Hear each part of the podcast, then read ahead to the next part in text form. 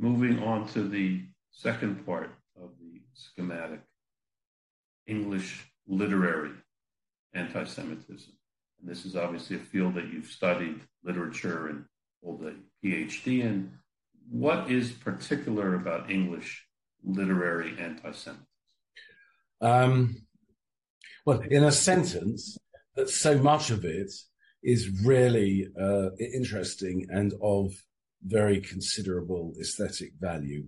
So that's a bit of a that's a bit of a of a of a paradox, because we associate anti-Semitic with everything that is trashy and worthless, hate speech. Um, and we associate uh, uh, literature with everything that is fine and most elevated, um, art, speech. So the, the thought that art speech can also be hate speech, that the, that the fine can also be the crass, that the life-enhancing can also be the life-denying, um, it's it's kind of hard to, to think through. Um, and just as uh, uh, what is so striking about medieval English anti-Semitism is, among the other things that I've listed, is its innovative quality. So what is striking about um, English literary anti-Semitism is the exceptionally high aesthetic standard of its uh, uh, principal texts uh, uh, and, and authors. Chaucer, uh, Marlowe, Shakespeare, um, and so on, Dickens, extraordinary, uh, world-class literary geniuses contributing their masterpieces, their anti-Semitic masterpieces, to a, uh, if you like, an anti-Semitic um, literary canon. So that that really uh, interested me. I mean, I, I my interest in anti-Semitism is uh, thin.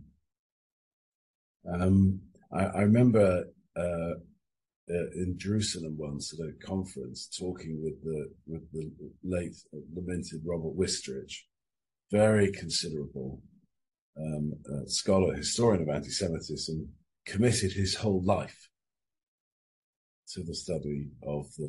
the phenomenon in all its complexity and diversity, and master of languages, and a uh, person capable of impressive syntheses um, of history and, and thought.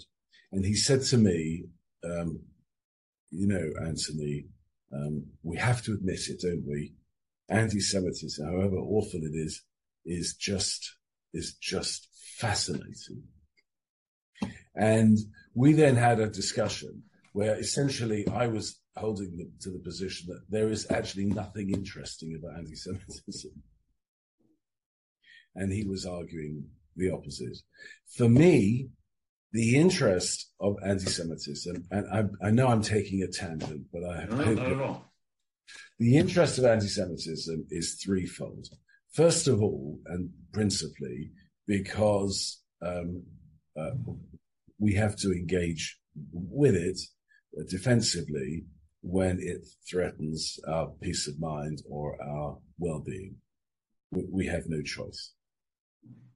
Um, secondly, because it's an application of the great Saul Lieberman principle. Saul Lieberman, the Talmud Chacham, and um, the kind of great uh, uh, figure in um, uh, um, latterly in American Jewish uh, scholarship, said, um, rubbish is rubbish, but the study of rubbish can be scholarship. So even though anti-Semitism is, is itself rubbish, the study of anti-Semitism, that can be scholarship in the sense that, uh, that it can be worthwhile, intellectually worthwhile engaging. So that's the second reason. I'm not completely convinced, but um, there is something in it. And the third reason is through anti-Semitism, through the study of anti-Semitism, you can get to address other questions which have actually got nothing to do with anti-Semitism but are interesting in their own terms. For example, um, the question of um, the way in which um, works of very considerable aesthetic merit can at the same time embrace very objectionable political positions. And I think that's, I mean, terribly interesting um, because it's it's so counterintuitive. And good scholarship, I think, comes out of a recognition of the uh, counterintuitive truth of certain things. So um, what drove my interest in writing about English history after Severson, first in my book on T S. Eliot, my It's written my PhD, and then in that chapter in Trials of the Diaspora was this question: how to how to work through the uh, the English uh, anti-Semitic literary canon in a way that that grappled with this coexistence of high quality and uh, awful politics. Um, the the the so to your question, the the at last the the The particular line that I took, the, the, the particular theme that I uh, uh, uh, found in English uh, literary anti-Semitism, and that gave coherence to it, or continues to give coherence to it, is the, the blood libel. Um, but the blood libel um, in, um, in in a in the particular form of a, a series of narratives about how the awful plottings of Jews uh, uh, are defeated. Um, and I've suggested that that kind of uh, um, triumphant uh, version of the blood libel, where the, where the, in the end, the, the, the kind of the Christian uh, prevails, Uh, the energy for that kind of writing came from a very strong sense of, um, in English culture generally, that the Jews had been defeated. The expulsion of the Jews uh, was a demonstration of their essential powerlessness. And so what English literature was able to do was to uh, combine, uh, on the one hand, um, the um, the kind of the literary potential in these stories of uh, Christians being uh, uh, kidnapped uh, by Jews, tortured, et cetera. It goes right through, for example, to Oliver Twist. Um, Fagin essentially kidnaps and Uh, uh, preys upon Oliver until Fagin himself is apprehended and executed, and executed for no obvious uh, capital crime, by the way. Um, that, but informed by the sense that um, in the end the Jew will be defeated. So it's a kind of it's a, it's a kind of optimistic version of the blood libel from the from the uh, uh, enemy point of view, and that that's so interesting, and and that optimism is also what enables the kind of the the creativity, I think, which in turn generates the originality of address. I would like to get to some some you know, few examples that that you brought in the book. We we had um, interviewed more recently a biographer on Ernest Hemingway, and uh-huh. Clear to her that the character, the Jewish character that he put into the book, was clearly a function, was a friend of his, but was clearly a function of anti-Semitism. On the other hand, we did do a interview on Chaucer, and the oh, yeah. that, that we that we interviewed made the claim, not one hundred percent, that one could look at what was written by Chaucer as just an expression, because there are so many different voices that Chaucer presented, a multitude of voices. That voice just represented what was happening in reality at the time and really wasn't anti-Semitism. So necessarily anti-Semitism. So again, some examples perhaps that will, might resonate with, with our audience, and um, what, sure. what, what kind of works are incorrectly designated as anti-Semitic, in your opinion? Well, I mean, there are always two, there, there are always two arguments that are used um, in relation to works that where there's a kind of prima facie case that they're anti-Semitic.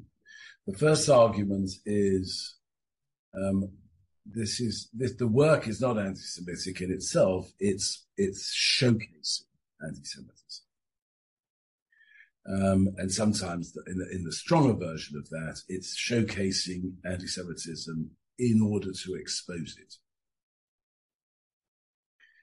Um, and then the second argument is, well, even if it is anti-Semitic, that's not an interesting thing to say about it because everyone was anti-Semitic in those days. And so um, talking about its anti-Semitism would be like talking about the kind of way in which the work was published, you know, or the way in which the, the work was bound, or the quality of the paper that it was printed on. In other words, it's a, it's a, it's a, it's an irrelevant detail to do with the um, state of the culture, or in my analogy, the kind of state of the printing technology. Um, and is and, and says nothing, therefore, about anything of specific interest in the work itself. So that's the second argument. Um, uh, uh, first of all, in relation to the first argument, of course, it, it could be uh, that in one or other case, uh, anti-Semitism is showcased, maybe to be critiqued. Um, And the obvious example of that is in Ulysses, in, in Joyce's great novel Ulysses, um, or in some of Robert Browning's uh, poems. In other cases, I don't think it's possible to say that. Um, a hotly contested uh, uh, text in this argument, of course, is the Merchant of Venice. Um, I take one position on it, other serious people take another position on it. Um, and there it is. Um, as far as the second... And what uh, is your position on the Merchant? My position is it's an anti-Semitic work. Okay. Um, uh, in fact, my position is that that, that the Merchant of Venice um, reanimated literary anti-Semitism um, at, uh, at a time when it was at risk of just being laughed out of existence by the extravagant and uh, comic genius of Christopher Marlowe, the Jew of Malta. Um, the the um, the second argument that that the that the anti-Semitism is is the is the uninteresting bit about the work, that it simply reflects its times. Um, I think the answer to that is is in two parts. The first is that literature never only reflects, it always also adds. Um, and so even if you think that there is a strong continuity between a literary text and the, if you like, the climate of the times, it is still worth asking to what extent the text added to that climate. Um, and the second part is actually there isn't, there hasn't a time, even in the Middle Ages, but certainly not at any time thereafter, when a neutral, if not philo-Semitic, stance towards the Jews uh, was not possible. Well, sorry, to just just to recast that ugly double negative sentence, um, it has always been possible to be a friend of the Jews, or to be indifferent to them. The idea that there is a uniform climate, a kind of uh, ideological conformity on the subject of the Jews, actually doesn't stand up to empirical inquiry. So that's the uh, second part of my uh, answer. Going now to the to the next stage in the uh, four-part schematic What is the period that you would define as modern English anti-Semitism? It's essentially the, the, the period from the, the kinds of uh, dribbling, kind of slow uh, arrival of Jews um, in the um, second half of the seventeenth century and beyond, through to the period up to maybe up to the, the Six Day War in nineteen sixty-seven. But I mean, it's not it's not like it's not like a period defined by the um, by the accession to the throne and the death of a of a monarch, where you can say it was started on that day and it ended on on that day. Um, it's essentially an anti-Semitism of condescension. It has the same kind of qualities of self-confidence, Um, an absence of fear, um, that again feeds off the, the energy of the of medieval anti-Semitism, um, that, that the, that the English knew that they had defeated the, the, the, the, so to speak, the Jewish enemy in twelve ninety. And so when the Jews came back, they came back uh, as a, as a defeated people.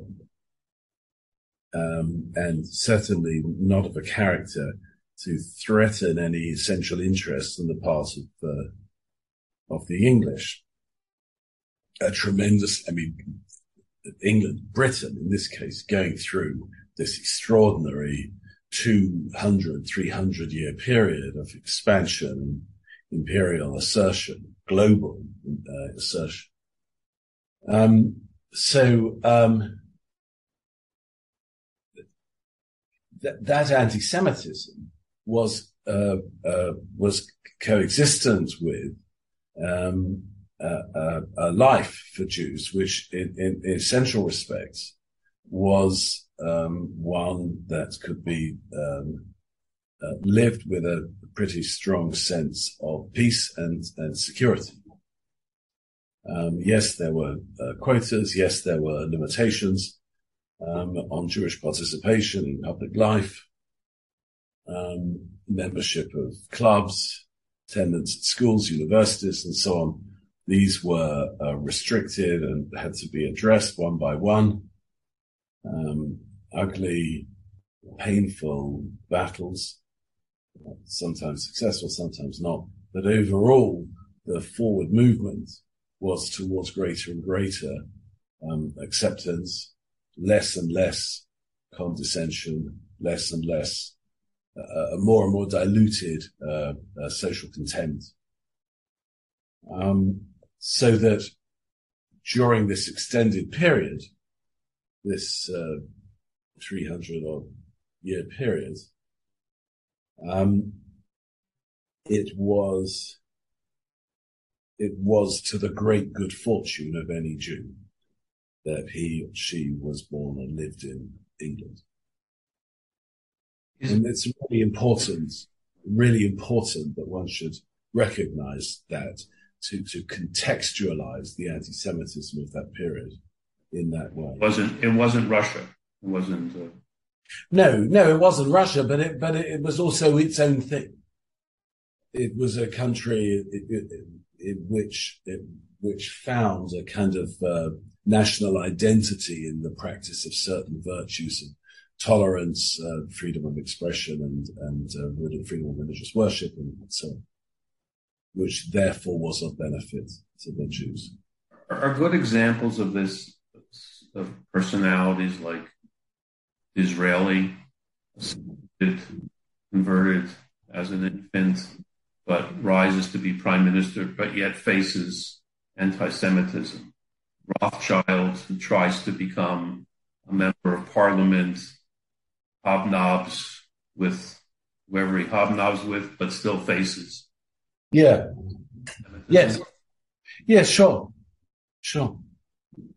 I mean, I just take my own case. When I, when I, um, uh, when I sat exams to, to, um, to, to, uh, uh, apply to, to join my private school, which in England are confusingly called public schools, Um, uh, I was given what was called a reserved place because there was a Jewish quota And um, it, uh, I, my parents were told that if um, if another Jewish boy dropped out, then I would be allowed in, which they just accepted. It was, you know, that was, you know, part of the weather.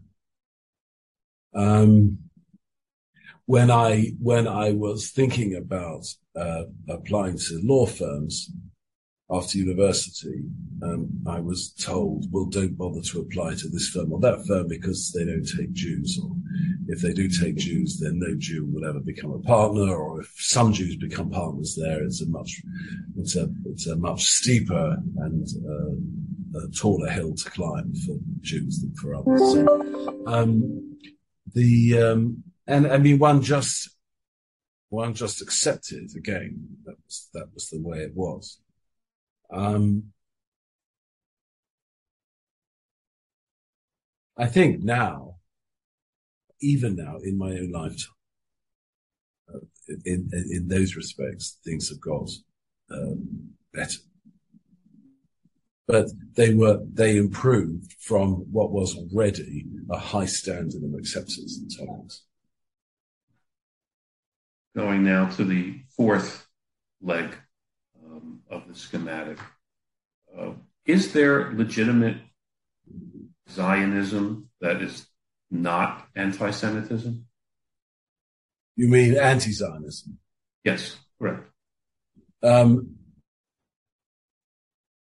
well, I was reading Fackenheim, Emil Fackenheim, uh, the other day, who said after the Holocaust, there is no respectable anti-Zionism.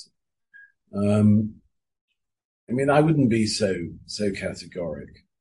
Uh, it depends what one understands by Zionism.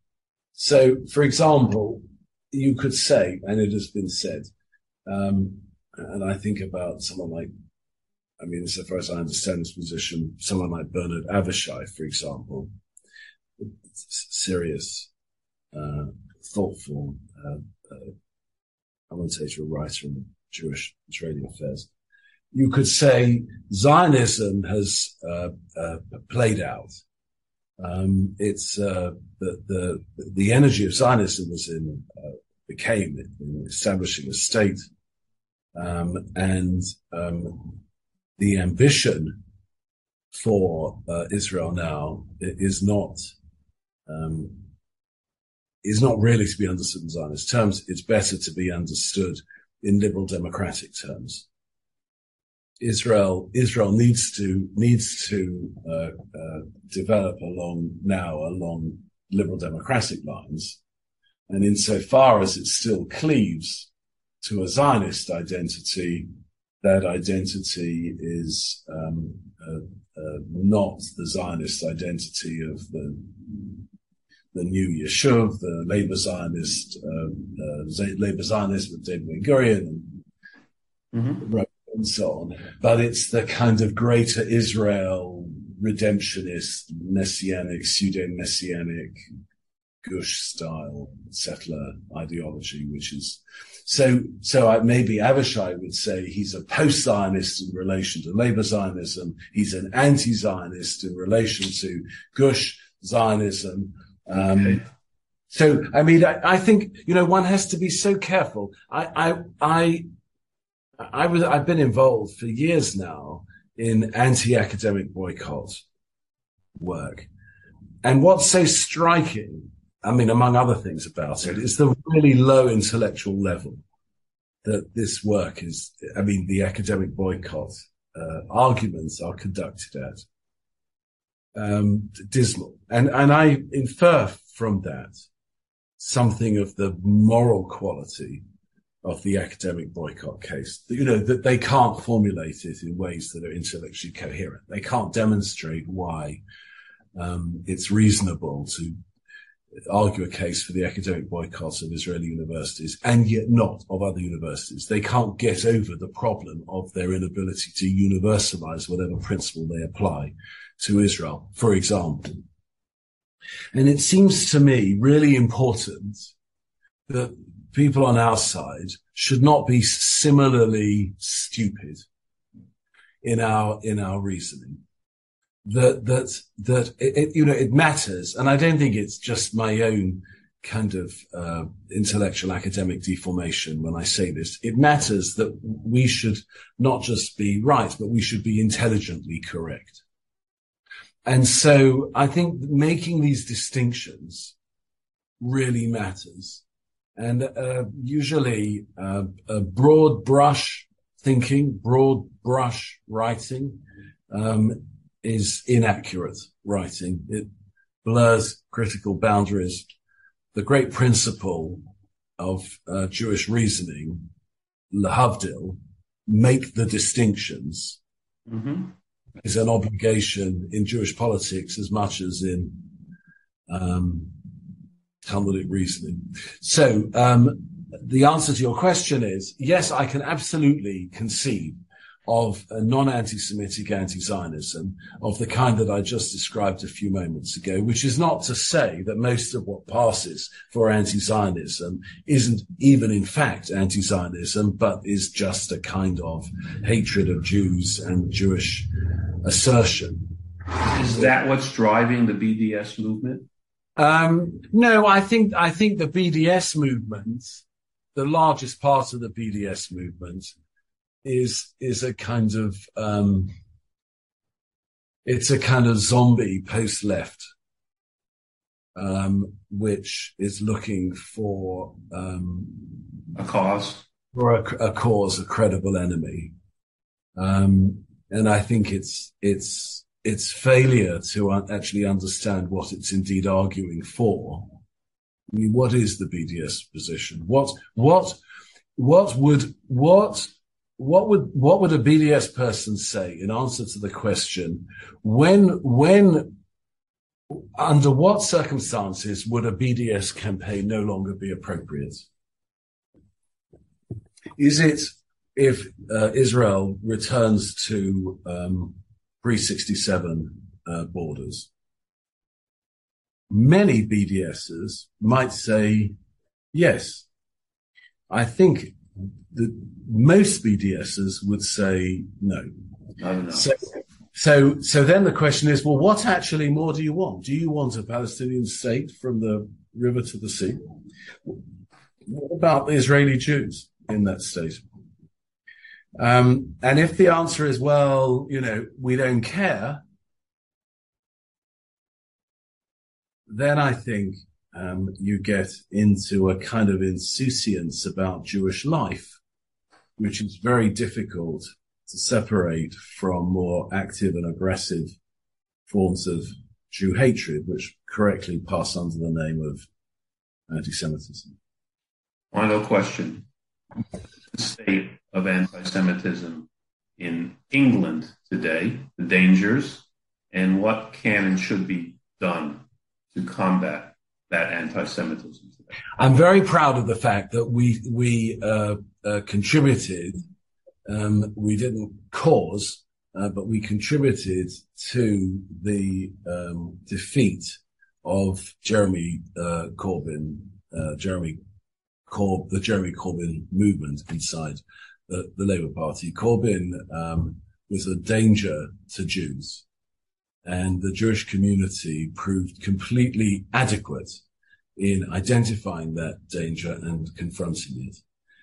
Um, so I think that um, uh, we have uh, much to be proud of, and uh, in consequence of that success, I think um, life is a little easier for Jews uh, now than it was even a few years ago.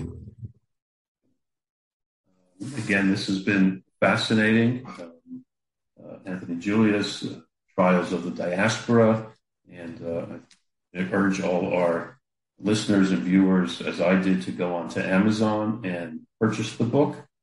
And uh, as the analysis here, as um, Julius has has uh, commented, um, requires really uh, uh, sober, calculated analysis, uh, uh, intellectually strong and powerful in order to understand the subject and to hopefully be able to better deal with the subject of anti-Semitism. Thank you again so much. We appreciate your time. I really admire the work that you're doing, Ari, if I may say so, and thank you very thank much you. for inviting me. Thank you. Thank you. And uh, enjoy your visit to Israel. And perhaps we'll be in touch. That would be very nice. Okay. All the best. Thank you. Bye-bye.